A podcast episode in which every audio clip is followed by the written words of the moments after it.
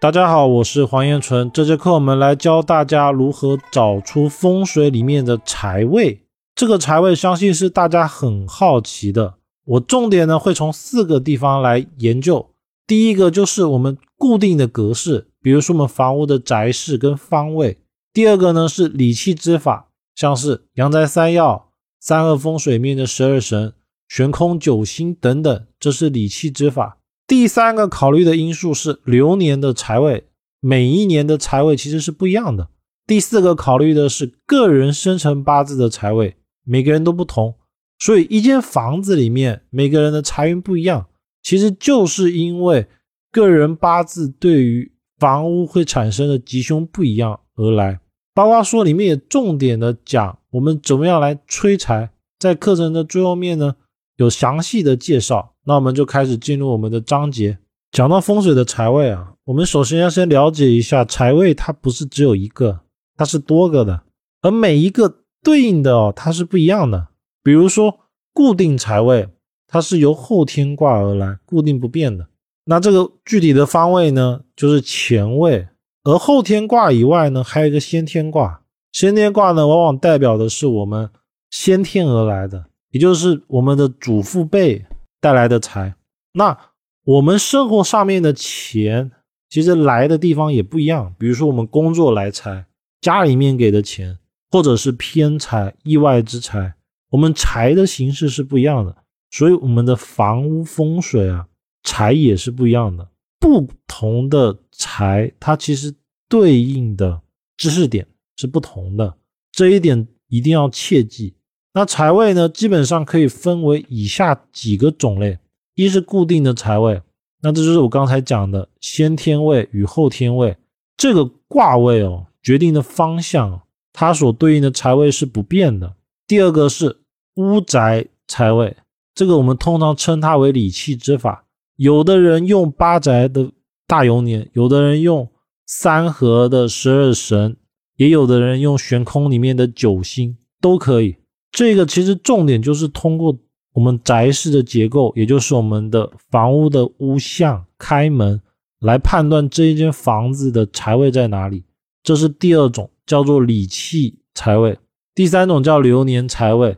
流年财位呢，目前方法也比较多，而我们最常用的是紫白飞星法。一般来说，一六八星的位置，往往代表了财星的位置。其中呢，以六星的效果会最强。还有一个是我们要看元运，比如说我们三元九运在艮八运，那就选择八会比较强；而离九运的话，一会比较强，六次之。第四个是个人财位，这个是根据个人的八字所得的财位。比如说一间房子里面同时可能会住三到五个人，那肯定是每个人的财运状态都不一样的。这个就是因为个人的八字导致房屋风水的情况不一样，这个叫个人的财位这一块呢，要根据他的出生时间来判断。以上四个缺一不可。那我们首先来看一下住宅对应的财位，这是固定的财位，由后天卦演变而来。而这个固定点呢，一是形峦，比如说大门为迎财，就是我前，我们看一下这张格局图哦，以这张图为例。我大门迎财，钱从大门进来了，到客厅，在古代的话就是庭院、厅堂。我迎财之后，我接财。厨房呢叫生财，就是把我接进来的钱，通过我的炉灶，通过我的烹饪，转化成能为我所用的钱。所以厨房叫生财，卧室叫存财。我把东西吃完了以后，到房屋里面去休息。生成为我所用的肉，为我所用的营养，我把这一个存住了，所以卧室叫存财。而我存的东西，我排泄掉了，我会到厕所去排泄，所以厕所叫泄财，这个是不变的。也就是说，每间房子都是这样子的，这叫做住宅固定的财位。所以说，像大门如果对着厕所，肯定是漏财的，不管是哪一个门，厨房。卧室大门只要对着厕所，都可以断这间房子漏财不存钱。而区别在于它们的象意不一样。比如说，厨房为生财，如果对着厕所，厨房对着厕所就叫做投资不赚钱，卧室对着厕所就叫做他本来的钱，他存的钱会有地方把它给花掉，而花掉的地方就是它对应的卦位。再来是屋宅固定的财位，这个是方位而论的，因为我们后天卦是根据我们中国的地貌而定的，我们的正北方一定对应的是正北的北极。北极就决定了它是坎卦为水，大环境它由大环境而来，固定不变。所以后天卦的西北方跟先天卦的南方，也就是先后天卦的前位，就是正统的财位。这也是为什么我们古人常说南方，也就是朱雀方，前方要开阔，最好可以见到明水，见到明水就是见财。而西北方呢？为后天卦，这个位置一定要有房子，不可以是厕所。如果西北方是厕所的话，也可以断他泄财，而且呢，还可以断他男主人事业不顺利，男主人比较软弱。再来，理气的财位，这个理气之法呢，我按照阳宅山药里面的来，那不同门派的财位是不一样的。不过呢，这一点争议比较大，因为根据我的经验，不管哪一个门派，准确度最高八成。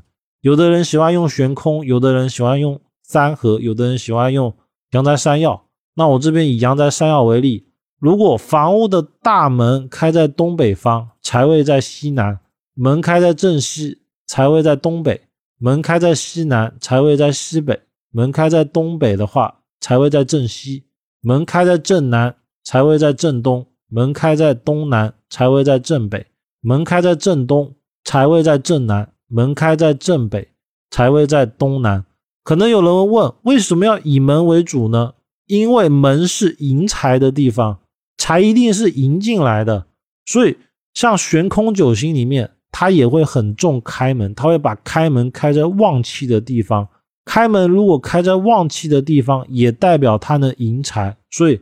这种时候，大门其实也是一种财位，所以财位它其实是一个概念，也就是怎么样让我们能够得财，它就叫财位。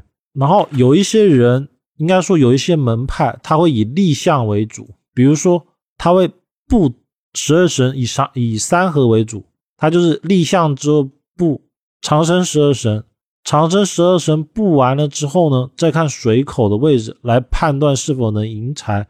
这点也可以，只是说我这一堂课主要讲的就是以固定的位置为主，也就是大门迎财这套逻辑为主。那这就是财位，只要对应的地方啊有厨房或卧室，一般来说都代表能赚钱。再来一个是流年财位，刚才我所讲的紫白飞星所落的位置，就代表流年的财位。那古人有传一个歌诀：上元甲子一白中，等等等等。具体这个歌诀呢，如果看不懂的，我们这边有直接的结果。这个怎么看呢？比如说二零二零年七星在中，以二零二零年为例，它飞的顺序是一样的，也就是中间一定会往前宫飞，前宫一定往对宫飞，对宫一定往艮宫飞，艮宫一定往离宫飞，离宫一定往坎宫飞，坎宫一定往坤宫飞。坤宫一定往正宫飞，正宫一定往巽宫飞，所以七八九一二三四五六。那比如说二零二一年是六白，那六七八九一二三四五，我们再练习一次五黄。二零二二年中间是五黄入宫，就是五六七八九一二三四。那再来，假如说是四绿。二零二三年四在中间，四五六七八九一二三。那二零二三年的一这个位置就是财位，六这个位置就是财位。而二零二三年呢，它是九运跟八运交替的年份，所以在选择的时候最好选择六的位置。那这个就是流年的财位。个人的财位呢，我们一般用的比较多的是入神的位置。也就是我们所说的禄位，甲在乙，怎么看呢？我们看出生年的天干，甲在乙，乙在卯，丙戊在巳，丁己在午，庚在申，辛在酉，壬在亥，癸在子，具体怎么用呢？以这张图为例，壬年壬的禄就在亥。那如果不会看的人，我们可以去下载一个紫微斗数的排盘，把你的出生时间输入好，输入到里面以后，找到禄存的位置，禄存的位置就是你的本命财位。那现在的电脑显示的比较方便，那它就会显示亥位就是西北方，像卯就是正东方，它其实都写的非常清楚了。按照这个位置哦，去找到对应的点就可以了。所以以这个图为例哦，它的本命财位就是西北方。那我们具体怎么催财呢？一是固定的方位要实，就比如说西北方不可以是空的，不可以是厕所，一定要有一间房间要实。包括说，如果老板或者是个人卧室的西北方可以放保险柜，而这个保险柜一定要切记。不要见光，就是不要让别人知道，只有自己知道就好了。这样的话也是一种立财库的象，也能对财运有帮助。再一个是，包括说我们这种固定的财位、房屋财位，它不可以被破坏掉。比如说大门为迎财，所以大门前面啊不能有东西挡住。大门前面有东西挡住就叫挡财。比如说有的人车会停在大门口，或者是大门口有水沟。大门口有水沟就是漏财，或者是门口有有大树，这种的话都是不利财运的一个象。我们要保证这个是没问题的。包括说厨房、卧室、客厅也不要有问题，比如说厨房不要对着厕所，卧室不要对着厕所，这些都必须要避开。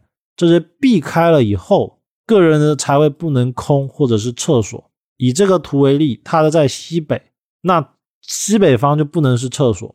如果说这个命局的人哦，住在西北方是厕所的房子，他怎么吹他都不会赚钱，因为他本命局的话财运被压住了。第三个是理气的财位最好是卧室或者是厨房，如果没有的话，最好在对应的位置放聚宝盆，以此来催财。再来是流年的财位最好放聚宝盆或者是招财的摆件，包括说它对应的位置哦。其实不放东西也行，但是不要保证那个地方是好的。所谓的好的，就是我们房子看的时候正常整洁就可以。如果房子有破洞或者是厕所，它对应到的话，往往就代表漏财，就是不好的。而具体的方法，我可以稍微的介绍一下。比如说，二零二三年财位在西北，这个西北怎么来的呢？是参考了几个因素来的。而综合判断之后呢，在西北，我们定在西北，不止参考了紫白九星。那二零二三年呢，可以在房屋的西北方放置一个陶瓷的米缸，在米缸里面放可以吃的米，而且平常可以拿来吃。然后缸的最底部放九个硬币，要可以用的，就是能够正常花的钱。平常的时候，米缸要保持一半以上，并且会不断的用。这样的话，我们。就立了一个像，就是有饭可以吃。这样的话，这一个形式就可以招财。其他的方式非常的多，还有有的人会用鱼缸来招财，有的人呢可能会放一些吉祥物，像是貔貅、金蝉招财都是可以的。我们万法不离其中，其实重点就是把我上面讲的这四个都考虑进去，那催财是绝对没问题的。那以上就是整个财运的课程。